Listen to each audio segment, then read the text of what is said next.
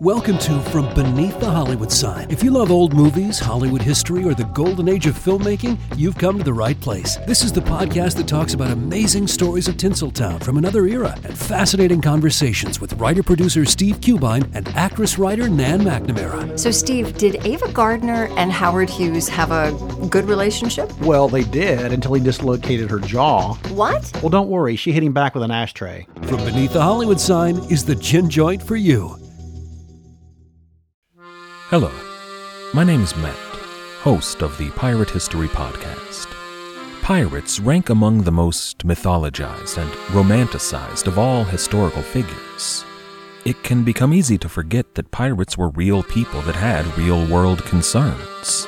If you like tales of high seas adventure, daring do, and also want to learn more about who Blackbeard supported to be king, you can learn more about all of that at the Pirate History Podcast.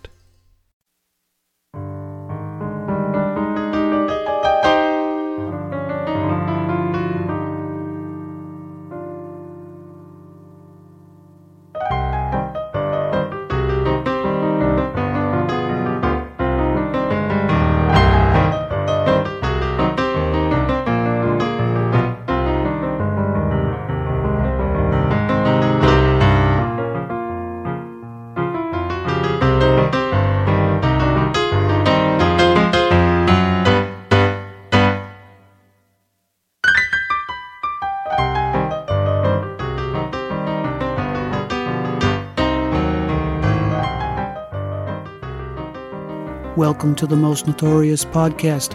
My name is Eric Rivenus, and I'm glad you're here with me. Al Capone, the legendary Chicago gangster, is our topic today.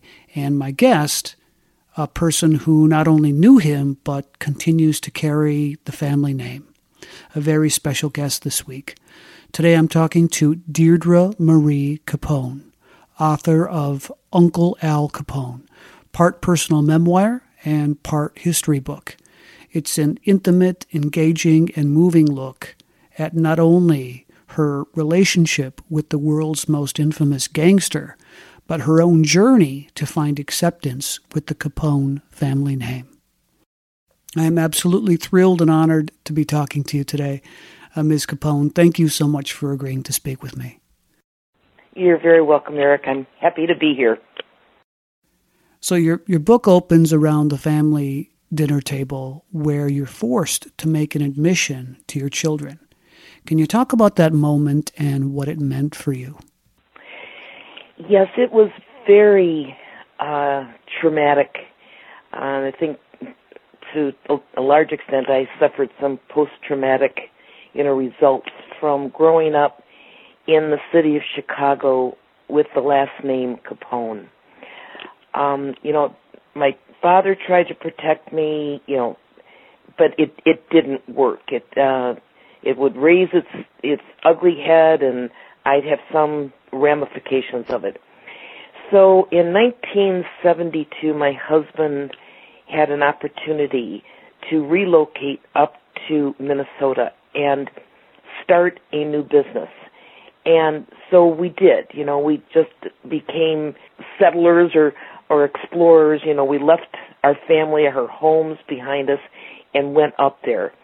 And no one up there knew who I was. So my wings literally spread. I could do things. I can, work, do amazing things. And nobody would say, no, well, you can't do this. You're a Capone. So I really, became very confident, and my life started all over again. Well, one day, our 12-year-old son came home from school, and I said to him, what did you learn in school today? And he said, oh, we're studying about this gangster called Al Capone. Well, it was like somebody took a sledgehammer and hit me in the stomach with it, because, I didn't think anybody outside of the city of Chicago would be interested in Al Capone, because I grew up and it was so self-contained and self-centered. I mean, I'd read the headlines in the papers and read those things in the Chicago papers, but I guess I didn't realize that they would be studying my family in history in school. So I waited and went to my husband, and I said, honey, we're going to have to tell the children. I never told the children their heritage because of how horrible it was for me to grow up. And then you see, you know, some horrible reference to Al Capone, or my grandfather was Ralph Capone, in a paper or something, and it just put more stain on my soul. So I didn't want that to happen to them. So I never told them. Well, I didn't want them to find out from somebody else. So I gathered up all my courage, and, you know, after dinner we called the kids into the kitchen, and they knew something was wrong. You know, I'm holding on to my husband's hand, and I said, kids, I've got something to tell you. And I said, I was born Deirdre Marie Capone. Al Capone was my uncle. And they looked at each other, they looked at me, they, you know, looked back at each other, and then they turned, and the four of them in unison went, cool, Mom. Well, I wasn't expecting that kind of response. I thought that they were going to hate me, because there were times I hated being a Capone, and I hated God for making me a Capone. So they started peppering me with questions, and I got out the family album, and I showed them. And then, you know, that summer we went back to Chicago. I reacquainted all of them, you know, with my family. Then we went up to Wisconsin, where my grandfather lived, you know, acquainted him, acquainted all the people up in Wisconsin with them. And so that started my new life as being a Capone. But it was very, very, very difficult to grow up with that life. So in the book you call Al Capone your uncle, but he's not your immediate uncle, right? My book is called Uncle Al Capone, but he is my grand uncle. Al Capone's parents are my grandparents. So my grandfather was Al's brother. So all of that immediate family were my grand uncles or grand aunts. I never knew his father, my great-grandfather, because he died in 1920 in Brooklyn. But I did know his mother and everybody in the family very well. I mean, we had Sunday dinners together all the time. You know, we traveled together. We, you know, ate every holiday dinners together. I went to church all the time with Al's mother and prayed the rosary with her. So, you know, I was there observing the pains on their faces when they would read some of these, you know, accounts in the newspapers. And so I experienced things from the inside. I was never outside the family. I was inside, a very core part of the family. The Capone grave site is in the Chicago area. I am the person in charge of that. When my Aunt Matthew died, the responsibility for that grave site went to me. And there is a grave waiting there. That will be my resting place when, you know, the Lord takes me home. Can you talk a little about the early history of the Capone family and their eventual start in Chicago? Yes. My grandfather was born in Italy, in Angri, Italy, as was his older brother, Vincenzo.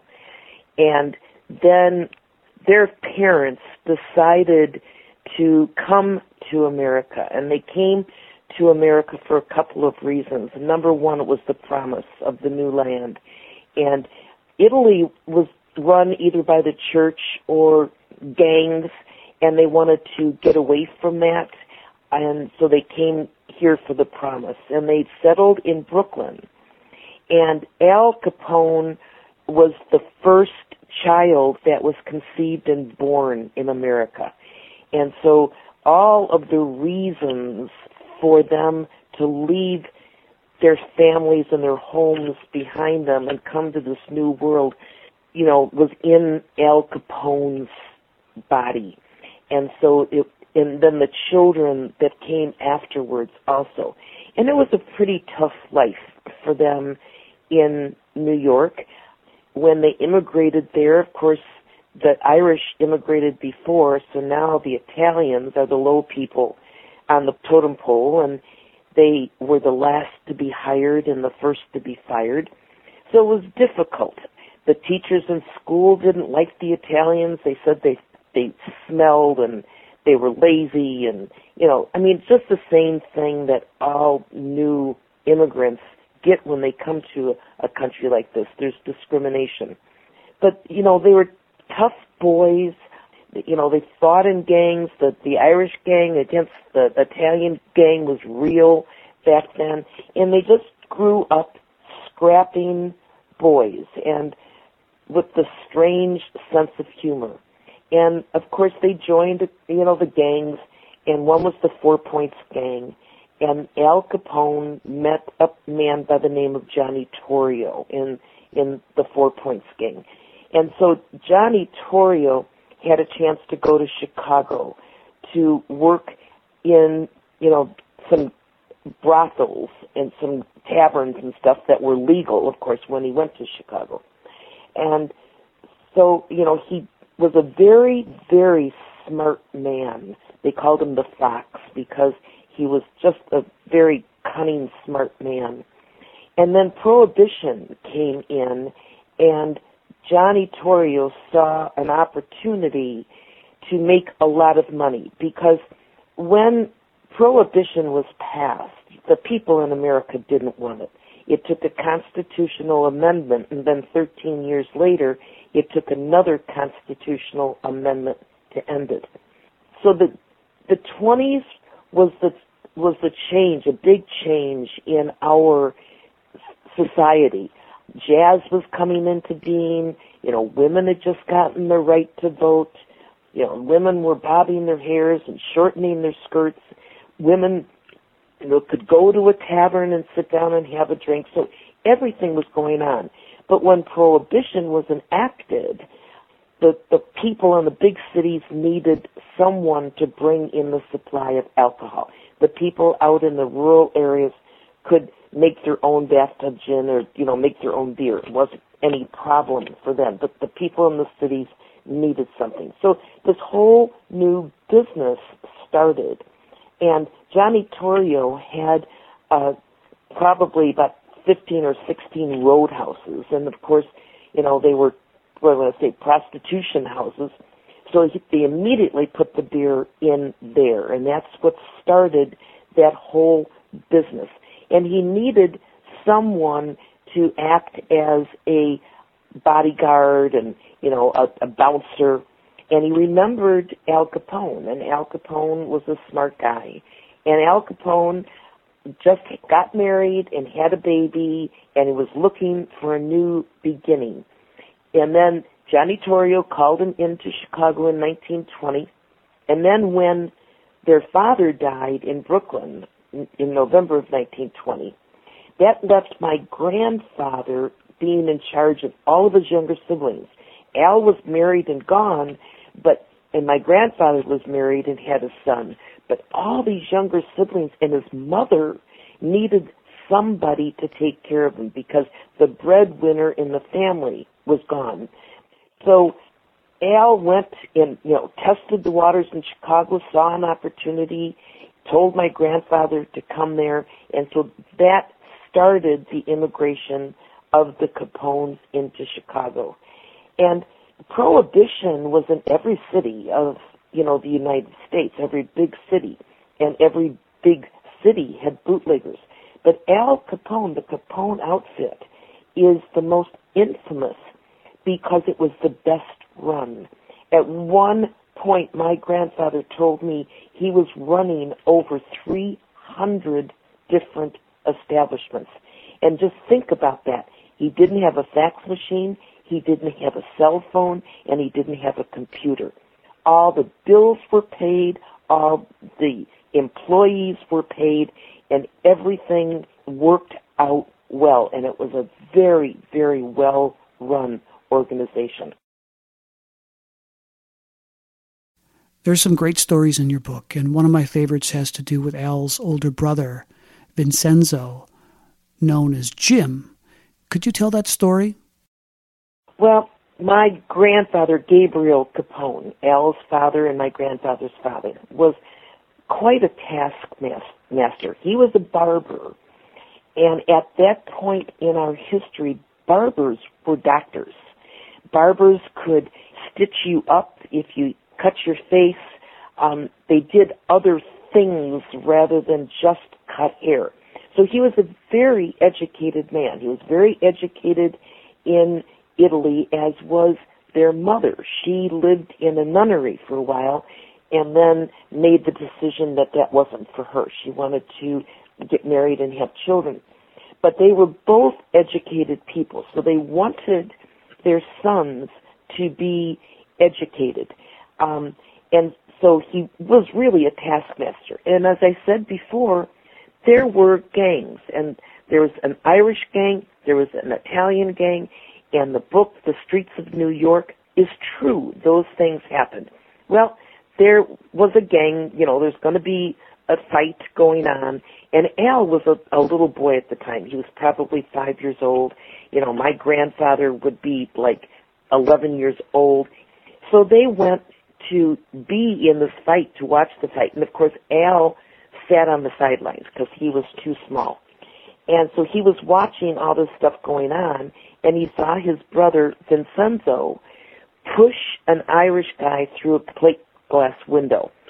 And, of course, it shattered, and there was blood all over, and so Al ran up to his brother and said, you killed him, Papa's going to punish you, you know, and that's a sin to kill somebody. So Vincenzo didn't want to go home and face the wrath of his father or the disappointment of his mother. The circus had just closed and was in town, so he went down to the trains and he hopped the circus train, and he rode it out of town. No one knew what happened to Vincenzo.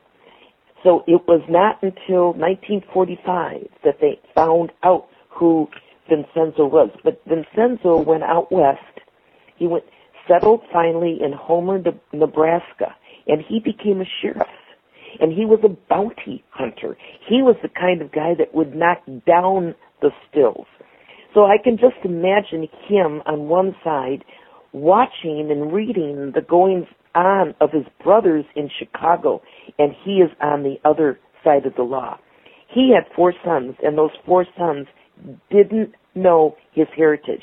He was dark-skinned because he was Italian, so he told everybody in Homer, Nebraska, that he was of Indian heritage. And so his wife and his children believed him. But it wasn't until 1945 that they all knew that he was indeed Al Capone's brother. And there's a poignant moment in your book when he comes home and his mother doesn't recognize him. Yeah, during the heyday, you know, during all of this times, the story got out about a missing brother. And, of course, with Al Capone's notoriety and his wealth, there were many people that would come and say, oh, I'm the missing brother, don't you remember me, blah, blah, blah, blah, blah. And, of course, my grandmother had a secret. Vincenzo was the oldest boy.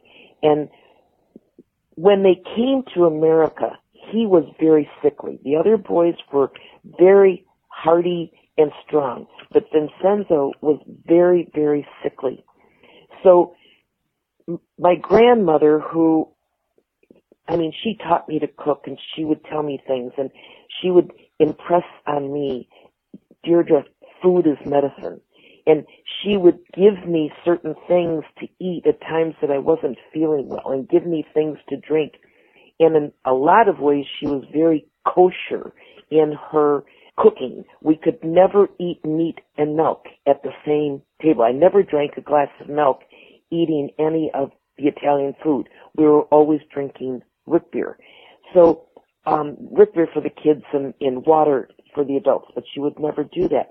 So she always impressed on me that food is medicine, and if it's cooked with love, it will nourish the body. She also would insist that when we were all sitting as a family together eating, there could never be any arguing it, you know, because when you argue or something unpleasant happens, your stomach creates acid and your food turns to poison. So I do that. I raise my children with those same values. So in order to get him well, she would take him on a regular basis to the stockyards, and he would drink fresh cow's blood to build up his system. And she would tell him, never ever tell anybody. Don't tell your father. Don't tell your brothers and sisters, because they will call you a vampire. So nobody ever, you know, shared that information. So when he finally told the story, and my grandfather said, well, come to the house and, you know, we'll be there. And I happened to be there with them. And my grandmother was sitting out in the dining room in a chair, and I was standing right beside her. And this man came to the door. Now remember, the last time my grandmother saw her son, he was 16 years old. So now this, you know, 45-year-old man comes through the door, and she looks up at him, and she spits at him and says in Italian, "You are not my son," you know, because she couldn't recognize him. So he bent down, and he whispered in her ear, and she fainted dead away. So he told her their secret, and she fainted dead away. And I was standing right there observing that whole thing. So then we all knew that indeed this was Vincenzo, the missing, you know, Capone boy. We will be right back. The storm broke in Chattanooga one night in 1906 when a young woman was the victim of a violent crime. From that moment, the city knew no peace for 4 furious years. At the center of the storm was the notorious inmate Dave Edwards, who was awaiting trial on murder charges. After a high-profile case threatened to go cold, the desperate county sheriff did the unthinkable by freeing Dave Edwards from jail and deputizing him to track down the fugitive. Grievous Deeds, 4 Years of Fury in Chattanooga, Tennessee, written by Kimberly Tilly, narrated by Samuel Burris, is the most amazing true crime story you've never heard. Listen to Grievous Deeds, the audiobook, available on Audible, iTunes, and Amazon. Everybody shush! William Shatner has something to say. Kat and Jethro, Box of Oddities. What do you do when the woman you love dies? Well, of course you dig her up and you live with her. Aww. The show examines weird things. There are plenty of old photographs from this time period of children out in the streets playing in and among the dead horse carcasses. Oh, I miss those days. Things used to be so much simpler. Kat and Jethro. Then there's the urine wheel, which sounds like a really bad game show. They've done weird things.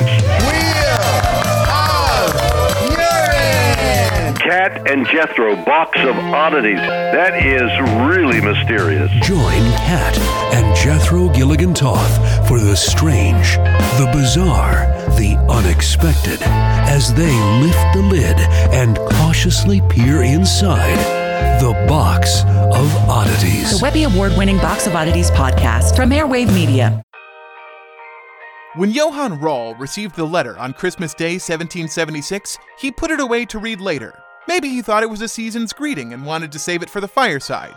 But what it actually was a warning, delivered to the Hessian colonel, letting him know that General George Washington was crossing the Delaware and would soon attack his forces.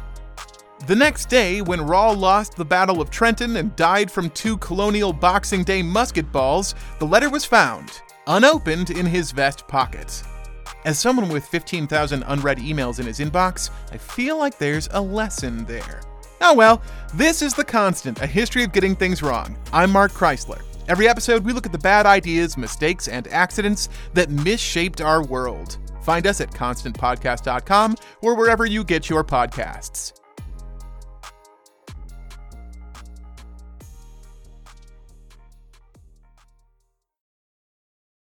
And we have returned.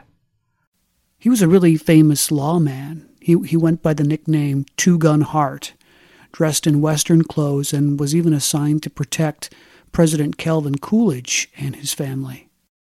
He was a bodyguard for them when they toured the Black Hills. Your Uncle Al had dreams of buying the Chicago Cubs. Would he have made a, a good baseball club owner, do you think? Oh, yeah, because he was generous. He wasn't afraid to spend money. And he did have this plan. He worked it out that he was going to be able to get Wrigley, but Wrigley, you know, found out about it and didn't go along with it. But he was going to make Babe Ruth the manager player, and it would have been, they would have been winners long before today. And he talked about breaking the color barrier, didn't he? Bringing in talent from the Negro Leagues far, far before Jackie Robinson. Correct. He definitely was doing that. See, they had an affinity for the blacks because they were the blacks of their generation. And so my grandfather had a nightclub in Cicero called the Cotton Club, and he patterned it after the Cotton Club in Harlem. So Oni Madden was a friend of my grandfather's, and Oni Madden ran the Cotton Club in Harlem. The difference between the two clubs is the one in Harlem, of course, was located in the black neighborhood, so blacks could come and go, entertainers, into that club. In Cicero, my grandfather had to go out to the black neighborhoods with guards and bring the entertainers in so that they were safe. Otherwise, they could not pass through the white neighborhoods back in the 20s. So family conversations and personal research have offered you some insights on Al Capone's legacy. He's quoted famously as saying, "It seems like I'm responsible for every crime that takes place in the country." The most infamous crime that he's known for, and it certainly is one of the most infamous crimes in American history, is the St. Valentine's Day Massacre. Could you tell us the traditional version of this story and then explain what you've learned that made you question his guilt? Well, the traditional story is that 7 men were lined up in the garage of Bugs Moran's warehouse and shot in the back with Tommy guns and shotguns. And the press said that Al Capone did it. Well, I grew up knowing a different side of it. The so-called mechanic that died in the St. Valentine's Day Massacre was a man by the name of Johnny May. Johnny May had a brother, Tommy May, and they had a sister, Margaret May. Margaret May was my husband's aunt through marriage. Johnny May would be coming home from the warehouse telling his family, police are stealing liquor off the back of Bugs Moran's trucks. And Bugs is getting really mad about that. And so Bugs was going to try to stop it, and it wouldn't stop. So Bugs was going to tell the police captain about it. And so when the crime happened, my Aunt Marge and my Uncle Tommy knew it was the police that did it. The second thing about it is the day before the crime, my Uncle Matty, who was the youngest Capone boy, was sitting in the car on Clark Street with machine gun Jack McGurn, and they were given instructions by Al Capone to watch when Bugs went into the warehouse and when he came back out again, with the instructions that Jack McGurn and my Uncle Matty would go in and talk to Bugs and try to talk sense to him. To put it in my family's way, the way that Al would say it, Bugs's head has gotten too big for his hat. There's enough business for all of us. You don't have to go and steal somebody else's business.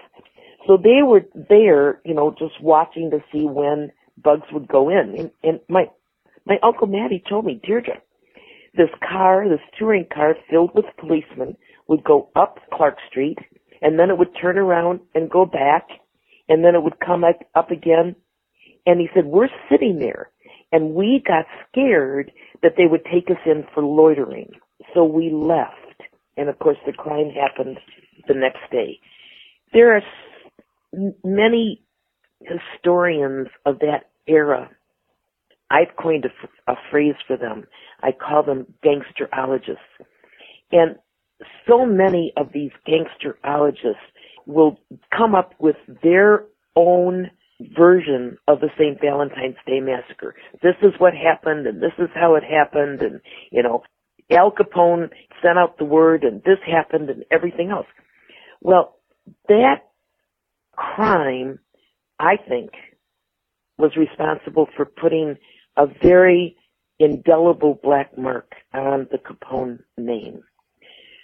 Something very interesting happened on April 13th, Thursday, April 13th, 2016, in the city of Chicago. The American Bar Association was holding their annual convention, the Division of Litigators. And to start the convention off, they decided to put on a mock trial in the Goodman Theater in Chicago. It went from 12:30 to 4:30. It had real judge, real lawyers, and the room was filled with over 800 attorneys. The name of the mock trial was The Trial of Al Capone for Murder at the St. Valentine's Day Massacre. And the man that played Al Capone is a man by the name of Robert Clifford. And I sat in the audience and I watched this.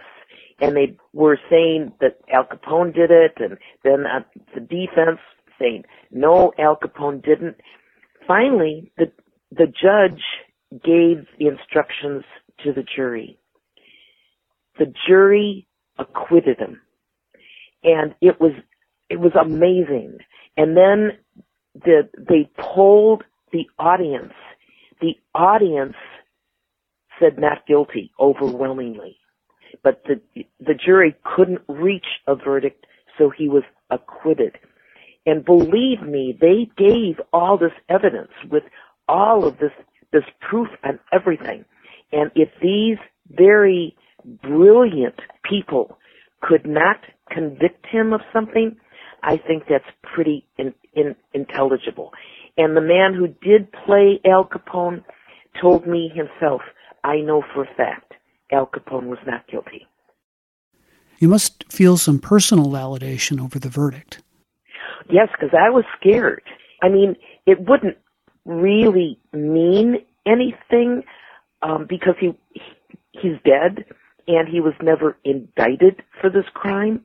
But I will tell you, back in 1991, the American Bar Association Division of Defenders had an annual convention in Chicago. To start the convention off, they put on a trial, but this was a retrial. And it was a retrial of Al Capone for income tax evasion. Now, they presented all the same evidence. They got out all the transcripts, which were hidden. And the head man said, Deirdre, I looked all over for the transcripts. And he said, I found them in the basement of the Treasury. It wasn't in the courthouse. So they were hidden away. Anyway, they went through the same thing, real judge, real jury. The jury overwhelmingly said not guilty on all counts. So those are two things.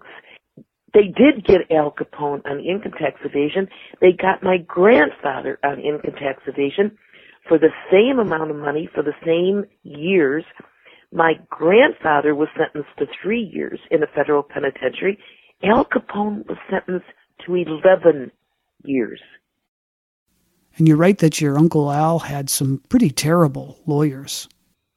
Absolutely. They gave back all the money afterwards because it was rigged. The whole thing was rigged. And for them to take my uncle, and the first time I went to Alcatraz, I cried. Because here was this man that was king of the city of Chicago, and he was in a 5-foot by 9-foot cell for years in Alcatraz. And Alcatraz was opened to put people out there that did horrible crimes. If you go out there and you go to the visitor center, you'll see all the crimes that the men who served time there did. There were two men who served time on Alcatraz for income tax evasion. One was my Uncle Al. The other was his bodyguard, who insisted that the courts put him out there after they transferred Al out there so he could take care of him. It's interesting that regarding the St. Valentine's Day Massacre, Al Capone was never tried in a court of law for that crime, but he was definitely tried in the newspapers and the court of public opinion. Before the massacre, he was looked at pretty positively by the people of Chicago as a benefactor. But after the massacre, he was regarded more as a dangerous criminal. Well, when I first came out with the book, there were still a few old-timers in the city of Chicago, and they managed through their caretakers or through other people to get in touch with me. Anybody that was in the city of Chicago when the St. Valentine's Day Massacre happened knew Al Capone did not do it, because that wasn't his M.O. There's a very brilliant historian by the name of Jonathan Eig who writes books on famous people. Right now he's writing a book on Muhammad Ali. So he did extensive research. His book called Get Capone also says Al Capone did not do the Valentine's Day Massacre, and he proved it. But see, the people won't pay attention to me. They put down his book. These gangsterologists wouldn't support Jonathan's book, and they've never supported my book. As a matter of fact, they criticize me. And, I'm much more vulnerable than Jonathan is because I'm a girl. And I'm doing the work that men do. Family history always follows the sperm. It never follows the egg. But there is no male person in the Capone family that can do this. And I'm 76 years old right now. I've got to get this out there. We have a movie. A brilliant screenplay writer wrote it. We've got some genuine interest in it. I just found out last week that this group of investors in Russia want to do the movie. They're going to pay all the bills. Congratulations. Thank you. We're getting together the first week of May in this year, 2016, and then we'll sign all the papers and get things going, and we will start shooting it this fall, and it will be in the theaters in 2017. And in that movie, I'm going to tell more things. When I started to write the book, I would go down this path, and it was to tell stories like I'm telling now. And I got concerned. It was like, well, they're going to tell me to prove it, and I don't have enough proof for them. So I go back, and finally what I did is I made my book my story. So that's why it is a biography in some respects, but it's also, a memoir. And now I've got a chance to tell the real story. Let's talk a little bit about your Uncle Al Capone in Alcatraz prison. What were his experiences there? Well, first of all, he should have never, gone there. It was all a publicity plot. There was a man by the name of J. Edgar Hoover, who was the head of Secret Service. And the U.S. was going to start this new program called the FBI. And he wanted to be the first head of the FBI. And Congress wasn't considering him because he never made any arrests. He never did anything as the head of, the Secret Service. So he wanted to get that job. He wanted to be the first director of the FBI. So what he did is he called the first warden of Alcatraz and said, if you want the world to know what a horrible place Alcatraz is, transfer Al Capone out there. And that is exactly what he did. The minute that happened, the people assumed that J. Edgar Hoover knew he did all these horrible crimes but couldn't prove them in a court of law. Otherwise, they wouldn't have transferred Al Capone to Alcatraz because he should not have been there. So you have to get on a ferry boat to go from the mainland to Alcatraz, and the very last sign you see when you get on the ferry is a quote by the first warden, Johnston, and it says, Alcatraz was opened to incarcerate irredeemable men, men who could never return back to society. That's not Al Capone. That's people like Jack Stroud, the Birdman of Alcatraz, who was just a loony bin. It was not Al Capone. And for him to get out there, and you know, when he was transferred out there, Prohibition had ended. And he had a cell that faced the city, faced downtown. And on nice nights, the window would be open. He could hear the glasses clinking. He could hear people singing. He knew they were celebrating and drinking the booze that he was responsible during Prohibition to bring them. It had to be soul-searching. I mean, it just had, I can't imagine how anguished that he had to be and how strong he had to be to survive that. You also write in your book that they gave him some treatments in prison. Well, my grandfather, of course, was the head of the family. And so he had to be consulted and approve everything. Out on Alcatraz, they did not have the writ of habeas corpus, which is the last thing a prisoner can do to go back to court to prove that he was incarcerated erroneously, that he had proof that he shouldn't be there. Because that was a prison during the Civil War, and Abraham Lincoln removed that right from there so that the war prisoners wouldn't go back to court and then run away and disappear. But what they did is they replaced it with time off with good behavior. Al Capone on Alcatraz was a model prisoner. So he was getting out in 6 years rather than 11 years. So he was getting out, and the people in Chicago were afraid that he would come back and start all over again. So the warden of Alcatraz called my grandfather and said, hey, Ralph, your brother's getting out, and there's now a new treatment for syphilis, and they want us to try it out on any prisoner here that has it. And so I want to try it out on Al, and so he could be of, sound mind when he gets out of prison. And my grandfather, he told me the story, and when he told me, tears were streaming down his cheeks. And he said, I gave them permission. So what they did is they took my uncle off of Alcatraz, and they put him into the hospital on Terminal Island, which is off of Los Angeles. There they started treating him for syphilis. After the first treatment, that is when you will see in the history books and in the files, Al Capone became violent. He wouldn't, cooperate. So they had to put him in solitary. They had to put him in the hole. He couldn't go out in the yard anymore. He was violent. He would fight them. He didn't want to go back in and get these injections. He became terrified of needles. And the priest there called up Al's wife, my Aunt May, and said, you've got to do something. They're killing Al. Something is happening to him.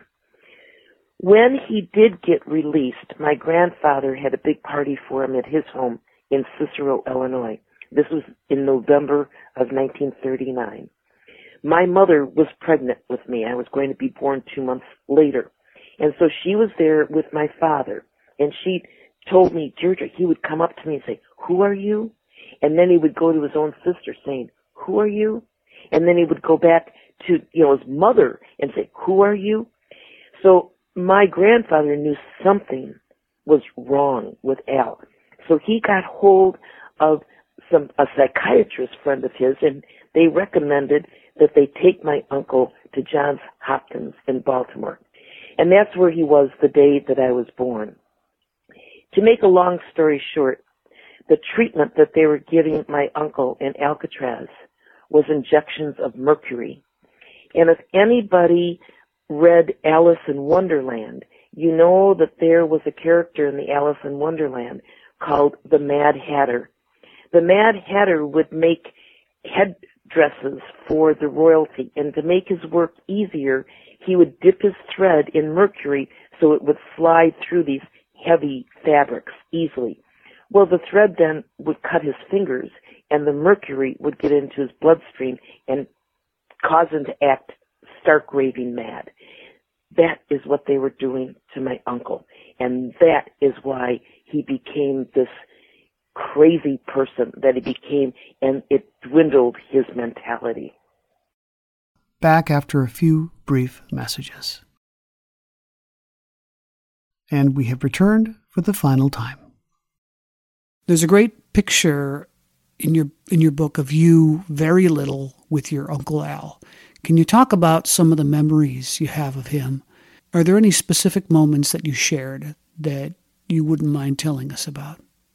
Oh, I had lots of them. Remember that Al Capone died on my 7th birthday, but we were a very close-knit Italian family. Immigrant families are like that. So we would get together, as I say, every Sunday, every holiday, every birthday. And when we would sit down, we would talk about the past. Do you remember when Al did this? Do you remember when this happened? Don't you remember that? So it kept these memories very, very sharp in my mind. And after my dad's death, just before my 11th birthday, I started to quiz all of my family members, and I kept a diary. So that also kept these memories alive for me. But there was a couple of ones that were traumatic to me, so that's why I can still picture them, I could still hear them, I could still feel them, even smell what was going on around. One time I was in the backyard at the Prairie Avenue home in Chicago, and Al was out in the backyard sunning himself, as was my grandmother. And I was out there, and I wanted to climb this apple tree. And Al said, well, be careful. And so my grandmother said, yes, be careful. So I started to climb this tree, and I got up, and my foot slipped, and I fell backwards on the ground. And when I fell backwards, of course, the wind got knocked out of me. And that was the very first time that had ever happened to me. And it's scary, because all of a sudden you can't breathe. And so Al came over and picked me up, and I could still feel him. And he put me over his shoulder, and I could feel his shoulder and his arms around me. And he started rubbing my back until I started to breathe again. And my father, I still remember my father calling out saying, is she okay? Because he heard me scream. And Al said, don't worry, she had the wind knocked out of her, she's okay. So then he took me inside the house up to his floor, which was the upper floor, and we went into his living room, and he sat me down, and he took out this instrument, and it was a mandolin. And he taught me to play the mandolin, and he taught me to sing a lullaby that I sang to each of my 4 children every night before they went to sleep.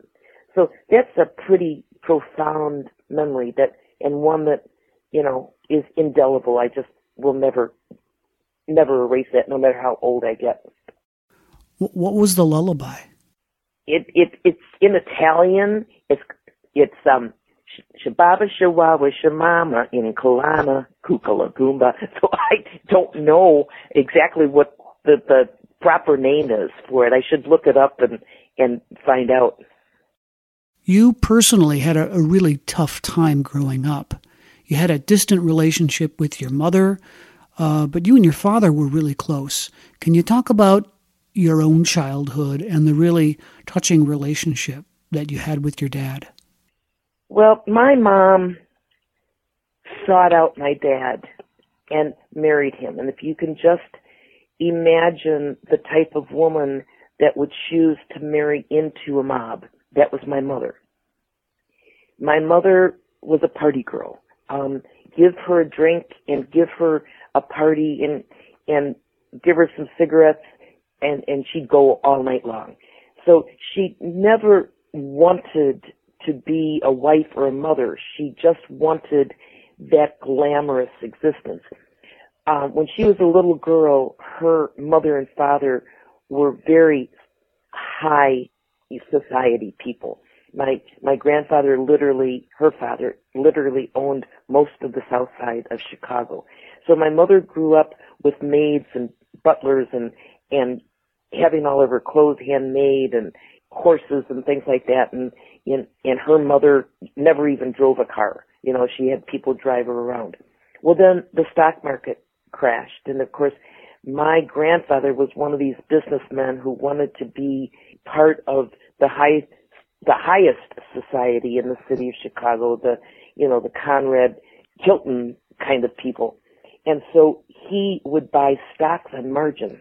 And of course, now you've got a lot of wealth because you've got a lot of stocks. But when the stock market crashed, he had to come up with this money. So he had to sell all his properties, to pay off his debt of owning all this stock. And, one of these things was this big house on the south side of Chicago. And when that happened, they had to take my mother out of a private school and put her into a public school. And my mother was humiliated about that. So she refused to go to school at 15. She never went to school beyond 15. And then a friend of hers was dating this guy, and he was a friend of Ralph Capone, so they went on a double date. And of course, then my mother saw a chance to have the life that she wanted back again. And so she followed my father to Notre Dame, and they eloped and kept it secret for a couple of years, because once my mother's family found out that she had married a Capone, they disowned her. And they would have nothing to do with me ever, because I was a Capone. And my name brought a black mark to their family name. So it was quite an ordeal.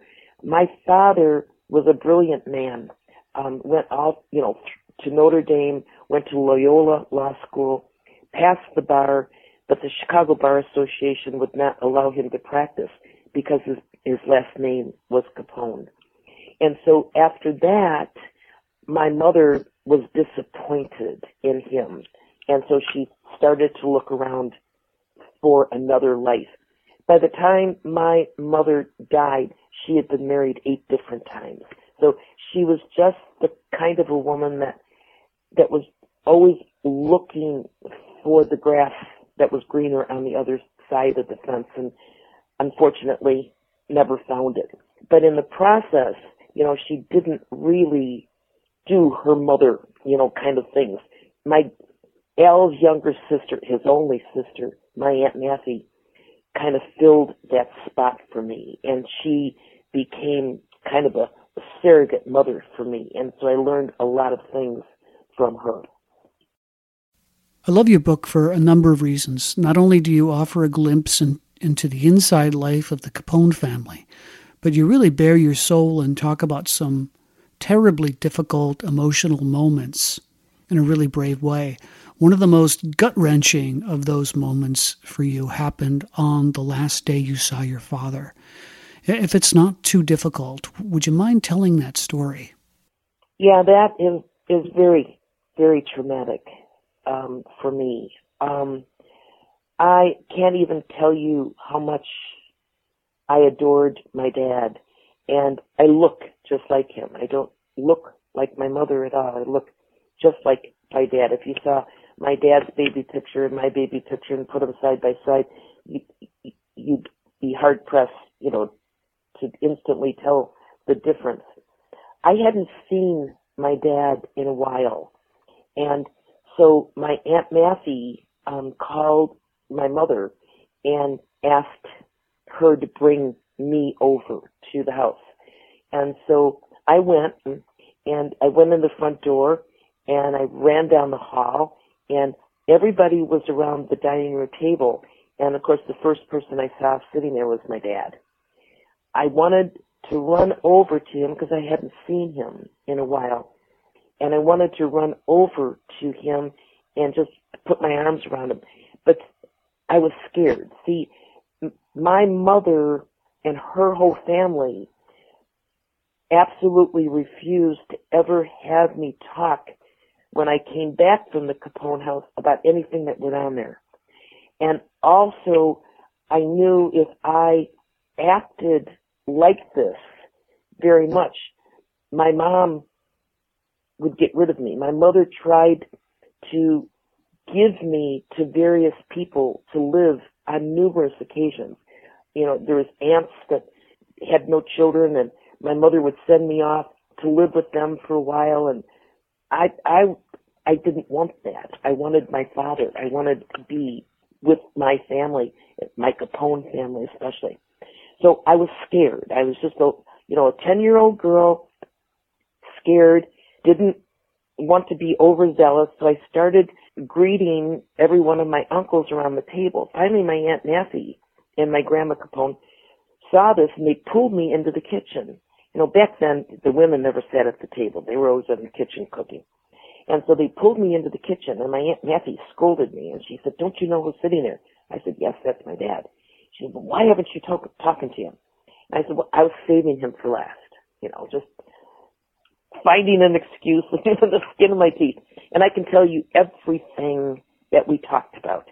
Everything he told me is just etched in my brain. It was 3 days later. I got up early in the morning to get ready for school, and the telephone rang. And I ran to my mother, and I said, "Don't answer that phone." And she said, "Why?" And I said, "Because they're going to tell you my dad's dead." And that's exactly what it was. He was found dead in bed. My family believes that he was poisoned, that he was given a Mickey, because he was writing a book called The Sins of the Father. And it was being written mainly for me because he wanted me to know the truth about what was going on. And I did have a chance to read what he wrote, and I don't know whatever happened to that transcript. I don't know if my grandfather threw it out, but my Aunt Matthew did let me read it. And so they think that he was murdered because he was found in his room, his door was locked, and he was writing a note to the girlfriend that he had then. But my family didn't want to open up that because it would be too dangerous for all of us. So we just decided to say that he committed suicide, but he was poisoned. It was so tough for you growing up to deal with your family name, but now you've really embraced it. Well, I have to, because as I say, there's nobody else that can. And once I'm gone from this earth, the things that I have will be gone.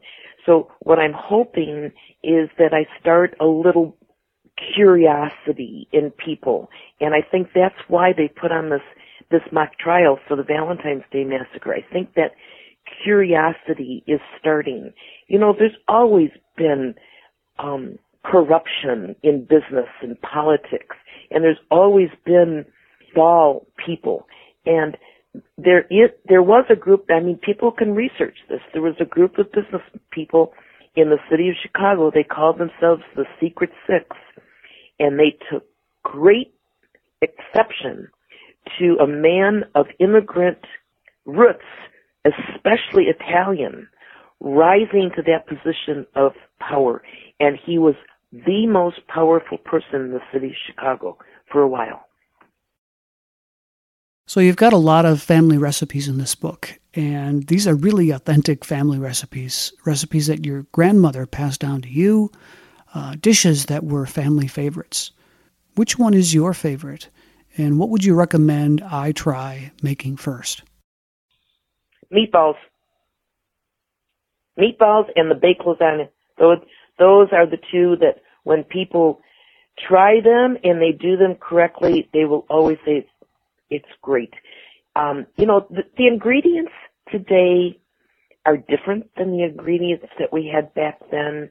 you know, the cheeses are not rendered the same, the meats are not raised the same, there's, you know, GMOs and things. So there is a difference in the taste that I can remember as a child, but it's pretty close and it's pretty unique. And, you know, that was difficult for me to do because when I was taught those recipes, you know, you put your fingers in the salt and you put a pinch in. Well, how do you put that in a cookbook as a measurement? But yeah. I think I managed to do it. I'd like to ask you what you think the legacy of the Capone family is in 2016, both personally and across the world. I think it's becoming more that they were shrewd business people. I get my business acumen from the Capone genes, and I am really a good businesswoman. I've started businesses. I've sold businesses. I mean, you know, just to do what I am doing with a screenplay and a book, just to write a book and have it be the second printing. No, the third printing is almost exhausted. So, and then to turn it into a movie, you know, that takes planning, it takes strategy, and it takes perseverance and persistence. And I do have that, and that all comes from the Capone family. So where can people go to get your book and learn more about you? I don't know really what I'm doing, but social media, of course. So I do as much as I can on social media. I'm on Facebook. I'm on LinkedIn. I'm on Google+. I have a blog on my website. My website is unclealcapone.com. They can purchase an autographed copy of my book through PayPal or use any credit card very safely on my website. And also my book is available at booksellers all over the place, Amazon, Google Books. It's out there. So it's very easy for them to get. Thank you so much for your time today. You're very welcome, Eric. As we've learned time and time again, the history we've been led to believe is true isn't always so. One of the most notorious Midwest bank-robbing gangsters of the 1930s, Ma Barker, wasn't the violent, Tommy gun-toting gang matriarch she was made out to be by J. Edgar Hoover. In reality, she was a docile old lady who sat at home and listened to hillbilly music on the radio while her boys went out and robbed and killed. But she had nothing to do with it. After G-men gunned her down in a Florida standoff by accident, along with her son, Freddie, that was no accident, Hoover created the myth of Ma Barker to cover up the fact that they'd killed an unarmed old woman. And all I'm saying is that history can be malleable based on your personal motives or those writing the history, and so it goes with Al Capone. Whatever your beliefs on his guilt or innocence, there were people in the 1930s, people with influence, newspapers, government officials, Chicago businessmen, and rival gangland leaders who had it out for him, no question. And I don't believe it's some giant leap in logic to assume that some of the charges hurled against Capone, like responsibility for the St. Valentine's Day Massacre, might have been trumped up to fill an agenda. This has been another episode of the Most Notorious Podcast, broadcasting to every dark and cobweb corner of the world. I'm Eric Rivenus. Keep an open mind. Remember that the old saying that history is written by the victors is usually true. And have a safe tomorrow.